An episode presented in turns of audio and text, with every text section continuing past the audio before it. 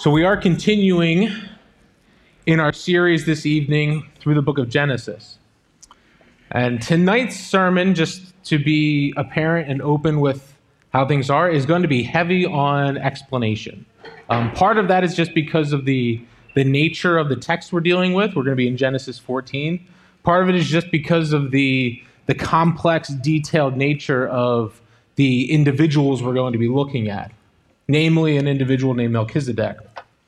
And if we want to understand who this is and the different aspects of how he relates to the story of Genesis, but also relates to the person of Jesus, we have to do a lot of explaining. So bear with me. We're going to have some visual aids. We'll have a map in here at some point to help follow along, but there's going to be a lot of different things, a lot of different elements to this story. Have you ever listened to someone tell a story and they are not a very good one? Maybe they're a bad storyteller. Um, I'm sure I have been in the past, so this is not a critique of anyone else. This is likely a critique of myself, but maybe they're telling a story and you're just like, what is the point of this? It's just kind of like aimless rambling. You don't really understand where they're going. What's the point? You're waiting for something interesting to happen, but maybe the story is just boring. It's not really exciting at all. That's most of my stories. Like, there's no excitement to any of this. Maybe there's just too much information. You're just overwhelmed with all the details and you can't even follow it. And then we have the, the classic storyteller problem is that of going on rabbit trails. You know, I was bought a new light last week, comes shipped to the house, I get the box. I notice when I pick up the box that it's all crumpled. It's all smashed up. I open up the box quickly. The, the box is smashed up. The light comes out and it's all broken. I'm like, great. I got to return this to Home Depot. I got to run, but it's late, so I'm going to go to work. After work is over in the morning, I'll finish up with work. I'll head over to the store after work's finished. You know, I have to go to work, take the bus in every day, and I have to get up, and when I'm getting on the bus, it's still dark outside. I just think that's wrong to be getting on the bus that early, it's dark outside. You know, the problem with that is daylight savings. Whoever invented daylight savings is just insane. They should be in prison somewhere. Don't understand it, don't understand why they'd have it. They should just be done away with. And you know, it's expensive to ride the bus. You don't realize it, but it's, it's more expensive than it was three years ago when I was riding the bus before. You want to talk about expensive? You've seen the price of eggs lately? price of eggs are expensive. They're nuts. I thought about buying some chickens and we're having my own eggs, but then I thought, some raccoon's probably going to kill all the chickens, so I'm not going to buy any chickens. If I told a story like that, like I am now, you'd be thinking, what is the point? You're trying to remember back to, oh, yeah, he bought a light. That was the whole purpose of this story. His light's broken. Meanwhile, I'm talking about raccoons and chickens. So if, if you followed all the rabbit trails, you're like, this guy doesn't know how to tell a story. Sometimes when people tell stories, they drop information into that story that maybe doesn't even relate. I was playing basketball last week, close game, really competitive, back and forth. Game goes to 11, it's 10 to 9, we have the ball. As we're bringing the ball up the court, I look over and there's a dog sitting there watching us. Thought that's a cool looking dog. I want to go pet that dog. But I'm in the middle of playing a game, so we played the game, we scored the next point, and we won. And you're like, what's the point of the dog? Why is there a dog in the middle of this story about basketball? And you say, what is he talking about stories for? It's because when we get to Genesis 14, we come to a very unique story. We come to an interesting story, but right in the end of that story, you're going to have this person. Melchizedek is his name. You're going to have this person just dropped into that story. And if we read through it, we're going to wonder what exactly is going on with this whole thing? Why is he here? He doesn't seem to fit into the story. And so that's, that's what we're going to do. We're going to unpack this story from Genesis 14 because it really is a neat story. It's a neat story of Abram, and he goes and he rescues his nephew Lot, who's been kidnapped. But then, out of nowhere, towards the end, when we think the story's wrapping up, when we're getting to what the main point is, this guy's just dropped in there for three verses and then he's gone. So we're going to have to understand all of the different nuances. We have to understand the context of what all of that is in order to truly appreciate not only the story of Genesis, but also the person of Melchizedek. So, for tonight, just so we understand where we're going, I'm going to summarize the story of Genesis 14. I'm not going to read all of the verses, we're just going to summarize it together. Spend some time interacting with Abram and Melchizedek. What does their relationship look like? Look at two other passages of scripture that talk about Melchizedek um, Psalm 110, we read earlier, and then Hebrews chapter 7. And then eventually, prayerfully, we'll make some connections back to Jesus, which I think will be very clear. The story of Genesis 14, and I don't say this flippantly, could really be turned into a movie. You could, as, as we read through this, you can visualize this thing as being on the big screen. It'd be like a Lord of the Rings type thing, only way better. And Brett, you can't argue with me because it's the Bible. So, sorry, my friend. But it really is this, this conflict. There's, there's war, there's a battle, there's familiar relationships, there's tar pits and people falling into them. Like, there's lots of different stuff going on that would be really cool to read, really cool to summarize. But in the midst of that story, there's a purpose, there's a point to it that hopefully we will get to. So, I have included a map. Told you there'd be some visual aids. Hopefully, this helps us as we navigate through different names and different peoples. So, the story goes like this There are five kings living in the land of Canaan. They rule over these cities in Canaan. The largest of the cities are Sodom and Gomorrah. They may be familiar names to you. We'll, we'll come across them later in Genesis. They're, they, they're featured prominently in a few chapters. These five kings run these small cities just south. You see where that box is, just south of what's the Dead Sea, southeast of the Dead Sea. So they, they rule these five cities, and these five kings, they have a pact. They're in an alliance together. These five cities, they're tight. They're, they're doing everything together, they they have each other's backs. The problem is that there are four other kings. If you look up at the top right corner of the map, there's the city name there. I don't know if you can read it, but it says Damascus. Past Damascus, which is current day Syria, and then into what is current day Iraq, there were four kings who also had a pact. The problem for the five kings is that the four kings were a lot stronger. They had full rule over the region, they were more powerful than they are. They would eventually, one of the kings, he's mentioned in verse 1 and verse 9, his name is Amraphel. He's the king of Shinar. That, that city would eventually become what's known as Babylon. If you're familiar with the biblical text, Babylon becomes one of the major empires that rules the world for a period of time. So this is pre Babylon, pre empire, but you have these cities, these kings, these four individuals way off on the right side of that map that rule all of this region. And they don't rule it in the sense that they have soldiers there all the time. It's just that they are so powerful, so strong in this area that these five kings, specifically down here, had to pay tribute to them. They had to pay taxes to these four other kings. So these five kings eventually get up the, the guts, they, they get up the initiative to say, we're not doing this anymore. For 12 years, we've been subject to these four kings who live hundreds and hundreds of miles away. And we're done with it. We're not doing this anymore. So we're going to rebel, we're going to fight back. And so if you can picture it in our modern day terms, it's it's like the, the group that runs the playground at school. You have the, the bullies who run everything and everybody needs to follow what they do. Well, now the guys who've been getting bullied, they're about to fight back. Like, we're done with this. We're not dealing with being bullied anymore. So they, they rebel against these four kings.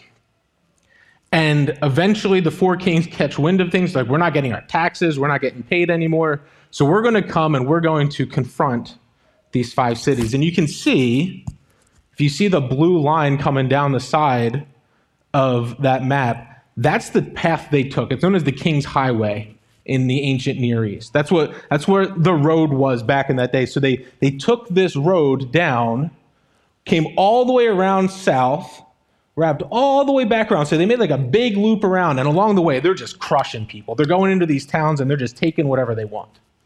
These, these big armies coming through and they're just wiping people out. So they come through, they make this big loop, and they eventually arrive at a valley known as Siddim, the Valley of Siddim. And they engage in a battle with these five kings. Now, these, these five kings, they're not very large cities, so you're not talking about tens of thousands of people. You're talking about hundreds, maybe a thousand people on the side of the five kings, and probably a couple thousand people on the side of the four kings. So, not large armies, but large enough that there's some battles going on. And you can see from the map that battle occurs right just south of the Dead Sea in this valley. And they start to fight. And pretty quickly, those five kings, the five who rebelled against the four, these five kings are being routed. They're just being just being beaten left and right. To the point that all of the men just start to run away. These soldiers are just running for the hills, is the way the Bible describes it. They, they flee into the hills. So they run into the hills, and some of the men actually fall into a tar pit. It's a dried up tar pit, but it gives a visual. Throughout this whole area, there are these tar pits south of the Dead Sea. And so these men, as they're retreating from this army that's just decimating them, are actually falling into these tar pits and dying. Like I said, it's a pretty cool story. It'd be pretty cool visuals in a movie. So the, these men are falling into these pits and they're dying. People are being slaughtered in this battle. The rest are just running for the hills. And the five kings can't do anything about it. They're, they have no power to stop what's happening. And these four kings say, Well, to the victor go the spoil, right? That's the old saying. So I'm going to need your clothes. I'm going to need your jewelry. I'm going to need your money. I'm going to need anything wealthy that you have in any of these cities. And these four kings and their armies, they go into these cities and they literally take anything that has value animals, jewelry, possessions, whatever it is, up to and including, in verse 12 of chapter 14, a man named Lot. We didn't touch on Lot very much. He showed up last week because Lot is the nephew of Abram. Remember, Abram was the central character of our story starting last week, where God has called Abram out of his nation. He's called him to be his and to be the leader of his people. He would make of Abram a great nation, and coming with him is his nephew Lot. Now, Lot and Abram in chapter 13, we didn't cover this in our series, they actually go their separate ways. Abram heads to a town, Hebron, towards the left of that little box. Lot, he settles and he says he pitches his tent towards Sodom, and eventually, one chapter later in chapter 14, he's actually living in Sodom. To the point that when these kings come through, they just take him. Everything he has, take him, they take his family, and they essentially kidnap him. Everything they're taking, they're taking for their own possession. And so someone like Lot is going to end up becoming a slave to these four kings way off the map to the right. The Bible then goes to describe that there's a man who escapes from the battle and actually comes back to Hebron and he tells Abram, Abram, somebody took your nephew. These, these kings, they took him. He's gone. And if we ever wondered, like, is Abram kind of a tough guy? This sort of answers the question of yes, he is a tough guy. He goes and he immediately gathers to himself 318 men. 318 men from his family, and he has an alliance that's been developed with the Amorites. The Amorites were a, a nation of people. You can see the Amorites are actually on the, the map there as well. They were a nation of people that the Israelites would deal with hundreds of years later. But for now, we're just two individuals. Abram had this relationship with them, and he says, Get all of your men together. We're going to go get these, we're going to go get my nephew back. So Abram and 318 men go traveling, likely by foot, about 150 miles. So they travel from Hebron up to Dan. You can see Dan's at the north, and then past Dan up to Damascus, where they chase these four kings and their armies, trying to get Lot back, trying to get the, his nephew back. It would be the equivalent of traveling from here to slightly past, slightly past Cleveland. So imagine running by foot from here to Cleveland chasing after an army. That's what they did. Abram leading 318 men. And these men, the Bible describes them as trained men. The idea is that these were, these were like mercenaries, these were like armed retainers. These were men who were skillful fighters, they were well trained, they were very fit, that this trek was like nothing for them. They show up 150 miles later, and the Bible doesn't get into a ton of details, but basically just says they wipe the floor with them. They go to these four kings, these four dominant kings in the region, and they just crush them. To where all of the men of these king of these kings' men are just fleeing. They're just running away. And Abram, he rescues his nephew. And it says he takes back all of the possessions that were taken before. Pretty tough guy. Pretty cool dude. Again, pretty neat story. Easily could be a movie. Someone would make a killing off of it, I'm sure. But he returns from rescuing Lot. And this won't be the last time he rescues Lot. He does that again in a few chapters. And he's victorious and he's he's showing even these ancient kings and he's saying, You don't mess with somebody's family. You don't mess with my family because I'm going to take care of business. And he, he goes against these, these kingdoms, these kings, and he just wipes the floor with them. And then we see in verse 17, chapter 14, I think I have it up here. Yeah, I do. This is after the battle. It says, He returned from the defeat of Chedorlaomer. That was one of the kings, that was the, the leader of this this alliance of four kings. From the defeat of Chedorlaomer and the kings who were with him, the king of Sodom went out to meet him at the valley of Shaveh. That is the king's valley. So this valley is right next to Jerusalem. Present day Jerusalem is where this valley is at currently. We go to verse 17, and so the king of Sodom, the king of Sodom was one of these men who previously had lost all of his possessions, all of his people, his, his town was basically ransacked by these four kings because he lost this battle. And so Abram comes back to what's now Jerusalem, and the king of Sodom meets him there, having heard about this great victory. And if you go to verse 21, we see their interaction. It says, The king of Sodom said to Abram, Give me the persons, so give me the people, and the goods, but take the goods for yourself. So give, give me the people, you take all the possessions. And you might be thinking, well, look at that. That's good of, it's good of the king of Sodom. All these possessions were originally his. He's offering them to Abram now. He just wants the people back. So he's being very generous with his, with his possessions. But the reality is, he's just following what the custom was for the day. And he had no right to any of this. He had no right to the people. He had no right to the possessions. He had no right to any of it because Abram's the one who won all of this. Abram and his allies. They won this wealth. And so the king isn't necessarily being generous, he's not necessarily being kind.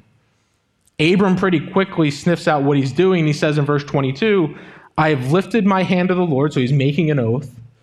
God Most High, possessor of heaven and earth, I will not take a thread or a sandal strap of anything that's yours, lest you should say, I have made Abram rich. He sees right through the king of Sodom's game and he says, You're just trying to get something over on me. You want to be the one who takes credit for my wealth and for my victory and for everything that I have, so that when people see Abram and they say, Wow, that's a very powerful man, you can say, Well, I'm the one who gave him it. But what do we remember from a couple of chapters ago? Who is the one who would make Abram a great nation? The king of Sodom? No. Abram says it God Most High. And he throws in there, possessor of heaven and earth. King of Sodom, you think you're something, you have all these possessions. The very ground you're standing on is owned by my God. And he's the one who is going to make of me a great nation. So we already see this promise from Genesis 12 that God would make Abram a great nation, we start to see it playing out real time in Genesis 14. Who's the one who walks away as the most prominent figure in this story? Not the king of Sodom, not these four kings who are from far away. Nobody else except for Abram. He's the one who turns out to be the strongest. He's the one who turns out to be the most wealthy at the end of the day. He's the one who walks away the greatest. And so we see God, even that quickly, beginning to work out the promises of Genesis 12 that I will make of you a great nation. Practical note for us the same God who made the promise to Abram in Genesis 12 is the same God who makes promises to us. The same God who is fulfilling that promise in Genesis 14 is the same God who fulfills that promise for us. I will remember your sins no more. That's a promise of the gospel. He no longer holds our sins against us. Instead of being condemned, we're forgiven, and in forgiveness, we find freedom from the power of sin. Come to me, all who are weary and burdened, and I will give you rest. That is a promise of the gospel. That when we come to God in the middle of this chaotic world with all of our stresses, with all of our worries, when we're, when we're completely worn out, God says, Here is a promise of rest for you. My grace is sufficient for you. God doesn't just save us and then leave us. He says, My grace is sufficient for you. He doesn't leave us where we are. He delivers us not only from sin, but He says, All these hardships, all these difficulties in life, I've given you grace even for those things. One of the promises he gives is he turns the hearts of his father to their children and the hearts of the children to their father. He doesn't leave us alone. He puts us into a community of people to love each other, to be united with each other, and to care for one another. That's a promise of God found in the gospel. So the same God who made all these promises to Abram and is fulfilling them here, even now in Genesis 14 in this story, is the same God who says, You are mine, I will care for you. And that is a promise from God. And every promise from God, we know, Paul tells us, ultimately finds its fulfillment in Jesus. All of the promises of God find their yes in Christ. So God promises to Abraham and his fulfillment of that promise, it ultimately shows the character and the integrity of our God. That when he says he will do something, he will do it. Now, if we stopped at this point in the story, Genesis 14, we have a pretty complete story. We've seen conflict in the beginning, we've seen war, we've seen battles, we've seen people falling into tar pits, we've seen um, Abram going full like Liam Neeson from Taken and like, I'm going to get my family back. That's what he's doing. You can picture it. You can picture the movie right now, except Abram doesn't have a phone to talk into, say, I will find you and I will kill you. But that's the idea. So he's, he's going off, he's doing this thing. He comes back. We have this full and complete story if we just stopped here, but we skipped three verses. Genesis 14, verses 18 to 20. I'm going to read them.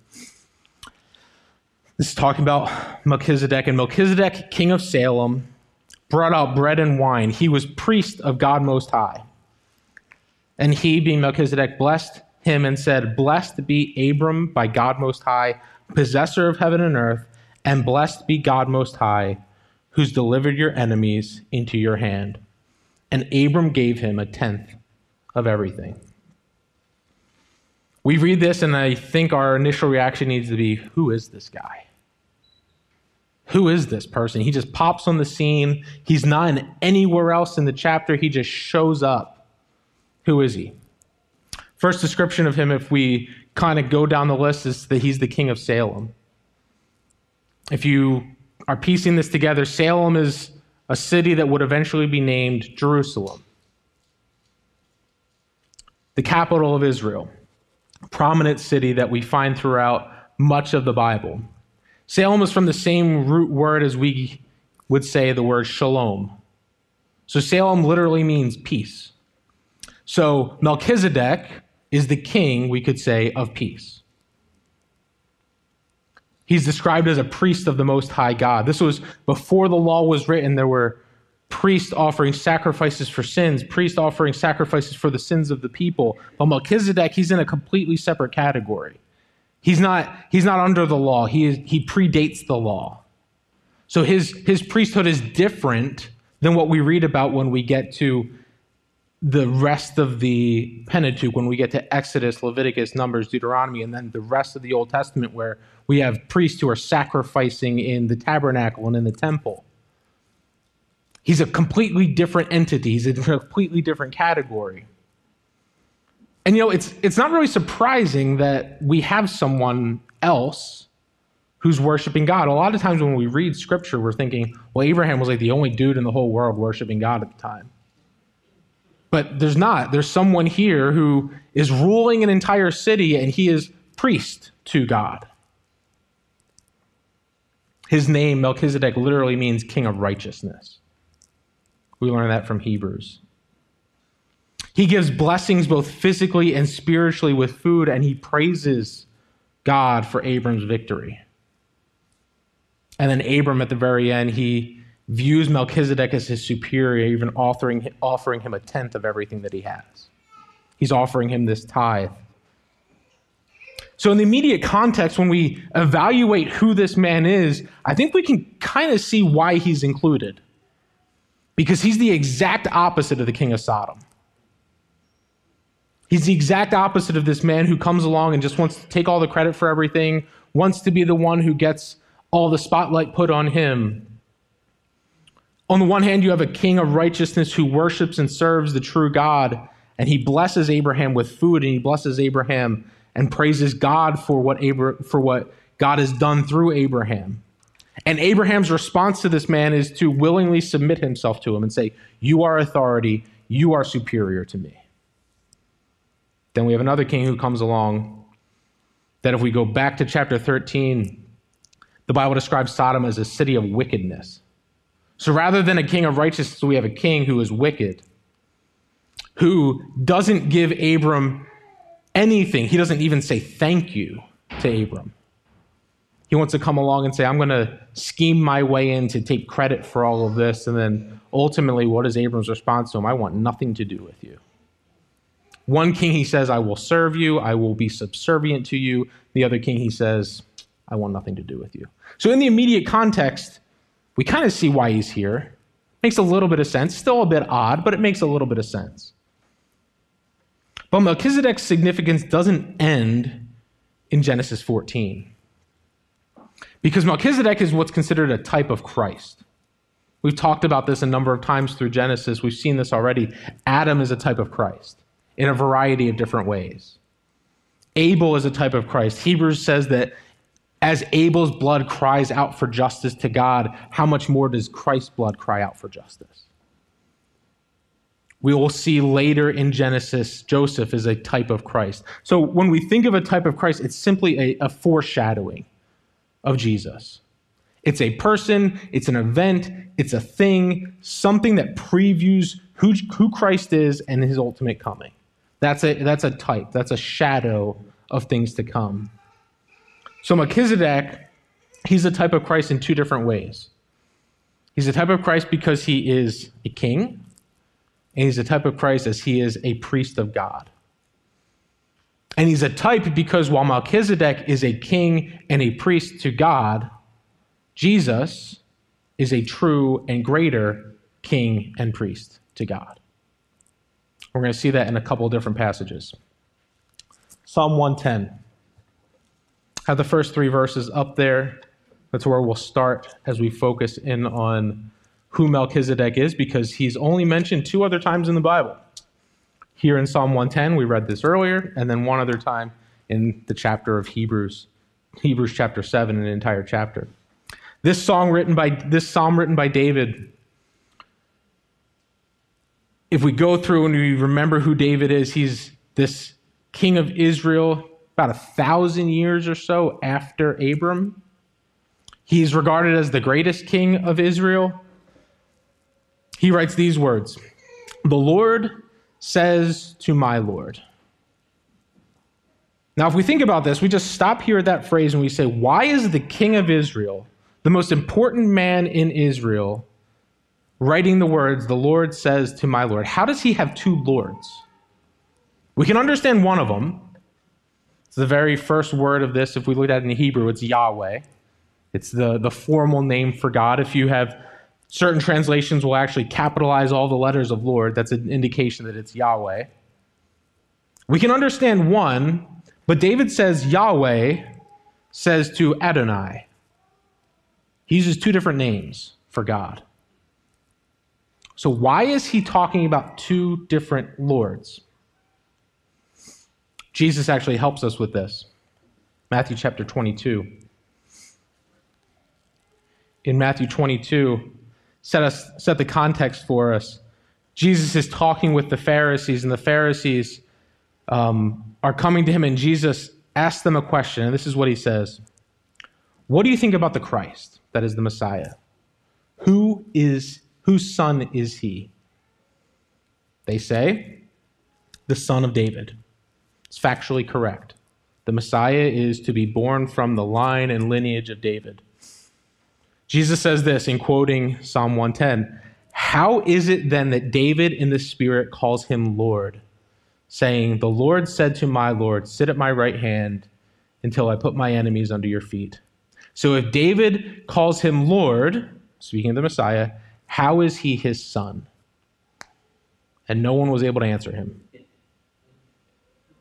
No one is able to answer him a word, nor from that day did anyone dare ask him any more questions. No one would even ask him a question after that. It's like, well, this guy's, this guy's a little different. we can't we can't get anything past this guy. Factually correct. Who is the father of the Messiah? Factually correct. It is David. He is the son. The Messiah is the son of David. But Jesus says, then why does David call him my Lord? It's because Jesus is saying that the Messiah, even though he's from the lineage of David, the Messiah, the descendant of David physically, he is far greater than David. And by David using the name of God, Adonai, to describe the Messiah, what Jesus is saying is that the Messiah, whoever the Messiah is, is equal to God, equal to Yahweh. So Jesus didn't need to come and say to them, Look, I'm God. He didn't need to be that open. Because the very words of Scripture, the very prophecies about him, the very words of the Old Testament, the Lord says to my Lord, He says, It speaks of me, and I'll prove it. And I will fulfill all of the Old Testament and what it speaks of me. And he says, I am in fact the Messiah. Jesus is the Messiah. And so, Jesus, as the Messiah, if David's going to write that a thousand years before Jesus even came, he's saying, I am God. Without ever saying the words, I am God. The Lord says to my Lord. Those, that very phrase, in and of itself, speaks to the fact that Jesus is God. It speaks to the deity of our, of our Lord. So Psalm 110 starts with this incredible declaration. The Lord says to my Lord, both Father and Son are God, Yahweh and Adonai, Father and Messiah are one, they are God. And then notice in verse 2 and 3 how he's described. The Lord says to my Lord, Sit at my right hand until I make your enemies my footstool. Verses 2 and 3 The Lord sends forth from Zion your mighty scepter. Rule in the midst of your enemies. Your people will offer themselves freely on the day of your power in holy garments. From the womb of the morning, the dew of your mouth of your youth will be yours. He's saying, Jesus, this Messiah, he will rule as king. And it's from Zion, the mountain of God, the city of Jerusalem, where the true King Jesus, greater than David, greater than Melchizedek, will rule and reign. Melchizedek comes along, the king of Salem, the king of peace, the king of righteousness. And Jesus comes along thousands of years later and he says, That's, I'm greater than him. That same place he ruled, that same city he was king, I will be king of that city. I will rule. The scepter of my rule will come out of that place. And I will rule over everything. Paul confirms this for us, Colossians chapter 3, verse 1. If then you've been raised with Christ, seek the things that are above where Christ is. This is where Christ's position is right now, seated at the right hand of God. The position of the person in Psalm 110, the king that David references as his Lord, is sitting at the right hand of God. And what that means is that Jesus currently, present day, is king with full authority, full superiority over all things. It's fitting that we're talking about the kingship of Jesus and we didn't even plan this because we added this sermon after the fact. Today is one week until Easter. It's beginning of the Passion Week of Christ. Traditionally, today is known as Palm Sunday, where we remember and commemorate Jesus' triumphal entry. He, he rides into Jerusalem on a donkey, and the people there are praising him as the Messiah, are declaring him to be king as he's going into the very city that thousands of years before the king of was blessing Abram. The very city that Melchizedek ruled is the same city that Jesus is riding in on as Messiah, as king, and saying, I'm greater than him. The true king of righteousness comes into this city. The true Prince of Peace, the greater King, rides into this same city being praised. That's what we celebrate on Palm Sunday. So it's fitting that we're talking about this. Just as Melchizedek gives a blessing to Abram in Genesis 14, and we consider his blessing and his kingship in comparison to Christ, how much greater is Jesus' rule and reign than his? How much greater is the blessing that Jesus gives to us? as Melchizedek gave to Abram. Abram shows honor and respect to Melchizedek for having authority and superiority over him. How much greater is Jesus' claim to authority and superiority over this world? And for like, well, Melchizedek might not like that too much. He might not like the fact that he's the lesser. He says it himself God, the possessor of heaven and earth. The same God Yahweh, who is equal to Adonai, who is equal to Jesus. He is the possessor of heaven and earth. So Melchizedek himself would recognize now, this man, he's greater than me.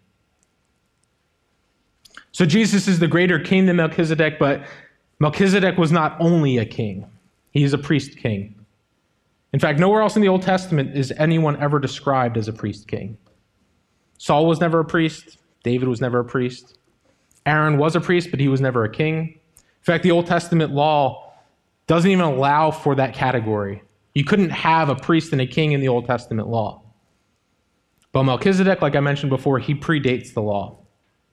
He is God's priest king. And so we come to Psalm 110.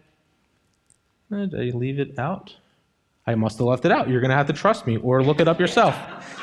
Psalm 110, verse 4 the Lord has sworn, and I will not change, and will not change his mind. You are a priest forever after the order of Melchizedek. You are a priest forever after the order of Melchizedek. To understand how this ties into not only Jesus as king, but also Jesus as the true priest, we have to go to Hebrews chapter 7.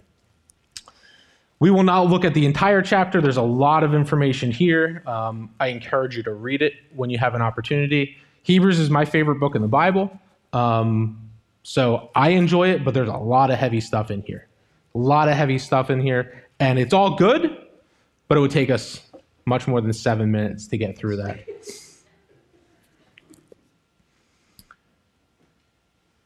Just as Jesus did in quoting Psalm 110, Hebrews does the same thing. I have the verse on the screen, verse 17. For it is witnessed of him, him is Jesus, it is witnessed of Jesus, you are a priest forever after the order of Melchizedek. Let's ground this in some context, verses 11 through 16. I'm going to read these verses. Now, if perfection had been attainable through the Levitical priesthood, for under it the people received the law, what further need would there have been for another priest to arise after the order of Melchizedek, rather than one named after the order of Aaron? So when there is a change in the priesthood, there is necessarily a change in the law as well. For the one of whom these things are spoken belonged to another tribe from which no one has ever served at the altar. For it is evident that our Lord was descended from Judah and in connection with that tribe, Moses said nothing about priests. This becomes even more evident when another priest arises in the likeness of Melchizedek, who's become a priest not on the basis of legal requirement concerning bodily descent, but by the power of an indestructible life. And if you read that and you're like, what is he talking about? That's fair. So here's what he's saying If the priesthood from the Old Testament that started with Aaron back in Exodus, if that had been able to maintain and produce salvation, there would never have been a need for another priest like Melchizedek. The problem is that the Old Testament law and the Old Testament priesthood, he says here, we're incapable of bringing about perfection or incapable of bringing about salvation. Why? Ultimately, it's because the Old Testament priest, Aaron, and those who followed him in his lineage, in his descendants, were all sinful people. So every time they made a sacrifice for the people of God, they had to make a sacrifice for themselves to cover their sins. And so they can't possibly bring about, through their act as a priest, they can't possibly bring about salvation. They can't possibly bring about perfection because they are not perfect. You cannot have something perfect come out of something that is imperfect. And also, verse 23 of the chapter, Levitical priests died. says here, the former priests were many in number because they were prevented by death from continuing into office. Aaron died, his sons died, the priests during David's reign died. They were prevented from making this continual intercession as priests before God for his people because they succumbed to one of the curses of sin, which is physical death.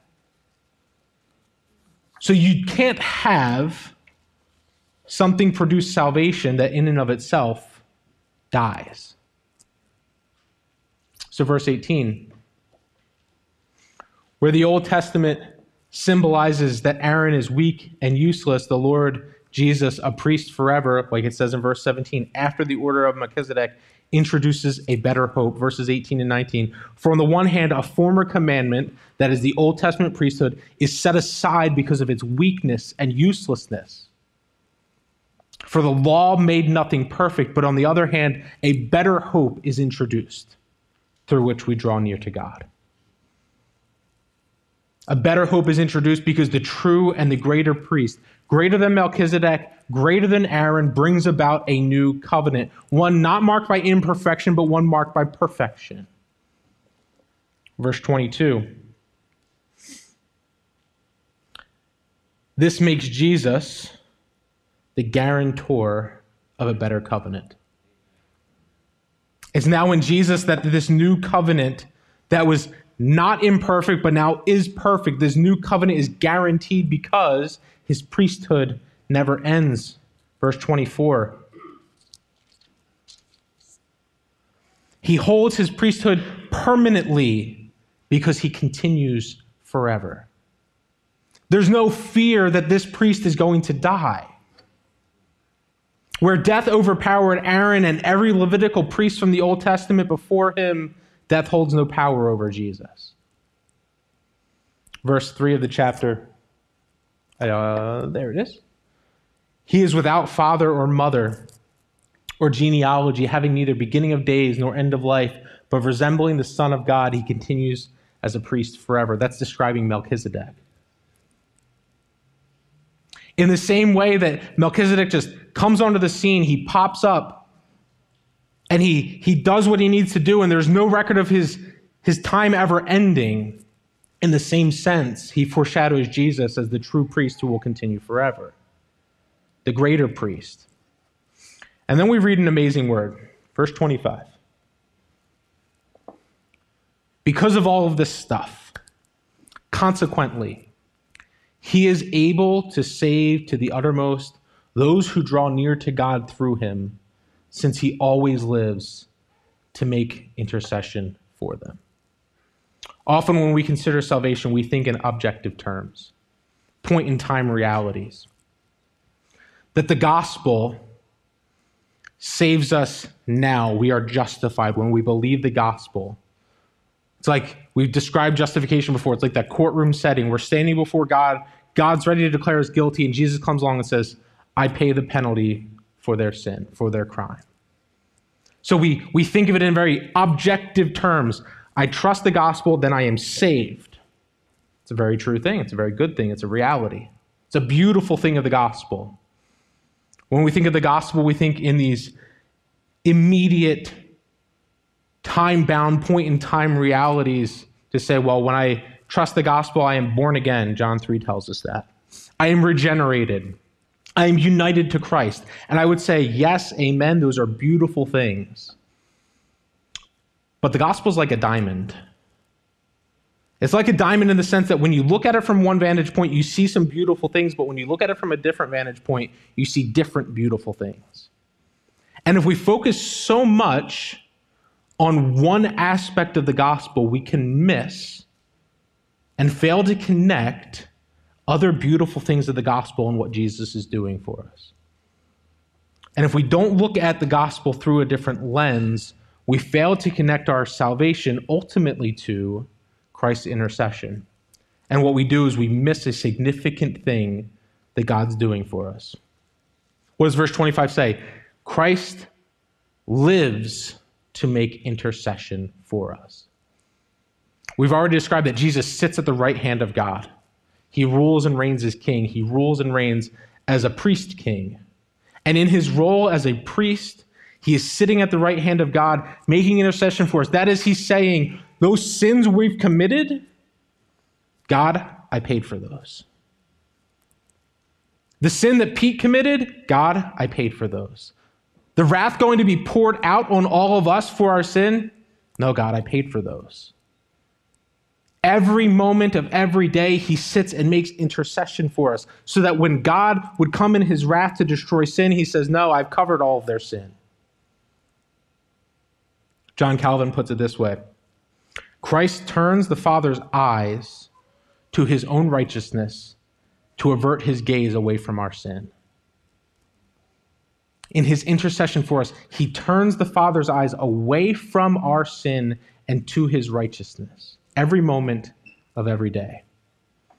Now you might say, well, does that mean that Jesus' work on the cross wasn't enough? He has to do this every single day? Nope, that's Hebrews 10. We don't have time to go there. But Jesus doesn't need to die every single day for our sin. He died once for sin. It's the finished work of the cross. And through his intercession, what he does is he applies his death and his sacrifice for us on our behalf. I want to wrap things up by just looking at one implication of Christ's intercession, and I am indebted to John Bunyan for this.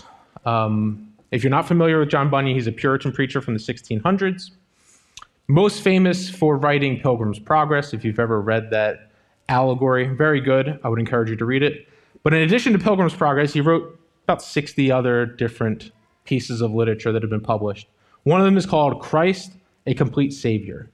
If you haven't read it, it's about 50 pages long, 60 pages long. You can actually find it on the internet for free. Download it, read it. He's writing in the 1600s, so there's going to be some these and thous and different ways of wording. Muscle through it because it's good reading. Christ, a complete Savior. A question he asks regarding salvation in Christ, I've updated the language slightly. He says, You must also be made by your awakenings, that's salvation, to see what Christ is this is an absolute necessity. For how or should a man be willing to come to Christ that knows not what he is, what God has appointed him to do? So, what he's saying is if you don't know who Christ is, if you don't know what he's done, you won't come to him. If you don't know what he's about, you won't come to Christ. He ties this into intercession a few paragraphs later in this book. I'm going to paraphrase what he says. He says, if all we know or think of Jesus is our justification, without understanding his intercession for us, we would view our relationship to him as a formula of either being in or being out. And we would view Christ as not a loving Savior, but as a severe Savior. If we only view him in this way, we will never freely come to him. Verse 25 says that Jesus is able to save to the uttermost. The way we could translate that is completely, exhaustively, or even we could say for all times. Jesus saves for all times those who come to him. Why? because he lives to make intercession for us. If all we think of the gospel is, I am justified, it's a beautiful thing. I encourage you to meditate on that. But if that's the only thing we think about, what we run the risk of doing is to turn salvation into simply a transaction. It's simply a transaction where we get something from God and Jesus takes our sin, and that's salvation. So then when we approach God, we approach God not in a position of, of true humility and love, but we approach God as though, you know, I kind of owe him something. He's, he's done something for me, he's given me something. We lose the personal nature of the gospel when we just take it to a transaction.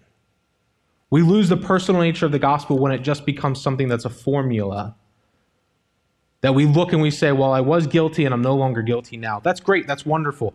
I believe that, and I think we should all meditate on that regularly. But if that's all we think of the gospel, we miss Christ's intercession for us. That each and every day, not one point in time in the past, but each and every day, he sits at the right hand of the Father and he says, My sin covers that. You sin today, my sin covers that. Each and every day. And verse 25 says, He does it to the uttermost.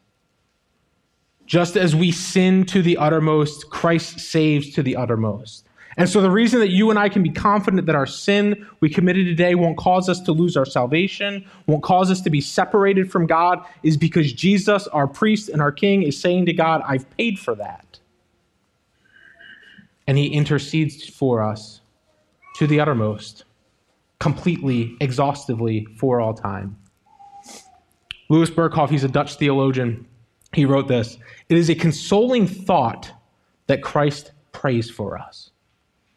Even when we are negligent in our prayer, he is presenting to the Father the spiritual needs which were not present on our minds and which often we neglect to include in our prayer. Jesus prays for us. With all of our stresses, with all of our fears, with all of our worries, when we fail to come to God, Jesus prays for us. When we mess up and we fall into sin, Jesus prays for us. When we question if we're even Christians, if we can even come to Christ and our faith is shaken, Jesus prays for us. Inherent in understanding Christ's role as priest is that he invites us to him. He says, Come to him. Come to him with your burdens, come to him with your cares, come to him with your worries and your fears, and what you will find is you will find rest for your souls. Christ intercedes for us based on his one time sacrifice on the cross. Hebrews 10 is very clear with that. He gave up his life in our place, and so we celebrate Christ's finished work on the cross by taking communion each week. We celebrate the fact that he died for us and he intercedes for us by taking communion every week. And it is meant to be a celebration. It's meant, it's meant to be something we remember. It's meant to be something we, we celebrate as we take it together. And we should take it if we have trusted in Christ. And so if you are here this evening and you have trusted in and believed in the forgiveness of Jesus for your sins, this applies to you. Jesus intercedes for you and on your behalf. And so, as we take communion, I would encourage you if this is your reality, if this is you, take communion with us, join together with us as we do it. And I would invite you to remember not only the sacrifice that Jesus made on the cross, that one point in time, but that he applies that sacrifice to us each and every moment of each and every day through his intercession for us. What we're going to do is the team's going to come and sing. We're going to sing a song together. We'll take communion, but before we do that, let's just bow for a word of prayer. God, we praise you for your gift of Jesus. His death in our place, it leaves us justified. And his intercession for us, it gives us the confidence to even come to you. So we come to you thankful. We are thankful for Jesus, celebrating together, Father, the truth and the reality of the gospel both that we are justified and that you intercede on our behalf as our great high priest. So as we take communion together, let us remember the reality of the gospel. Let us remember Christ and who he is. In Jesus' name we pray. Amen. Thanks for taking a minute to watch this video. My name is Pastor Chris Moran. I'm one of the pastors at Eternal City Church in Wilkinsburg, Pennsylvania. Eternal City is a church that values biblical authority. We teach the Bible verse by verse, week by week, and we are seeking to eventually preach the whole way through the Bible. We believe that Jesus is God as he claimed to be, and his person and work are the center of the entire Bible. We believe that the Great Commission is still relevant today for Christians, that Christians are to go and make disciples of all nations, baptizing them in the name of the Father, in the name of the Son, and in the name of the Holy Spirit, teaching disciples to obey all that Jesus commanded. Eternal City is a church that values diversity, in that we are a church of all kinds of people, cultures, classes, colors, and capacity. We are a church that values community and we seek to see our members hold one another accountable and build each other up in discipleship. We are a church that has a plurality of leadership, four pastors and deacons who are servants who serve under the pastors. If this sounds like an interesting church to you, we would love for you to visit our website to find out more about us, eternalcity.org, or come visit us on Sunday evenings at 5 p.m., 1300 Swissvale Avenue, Wilkinsburg, PA 15221. Hope to see you soon.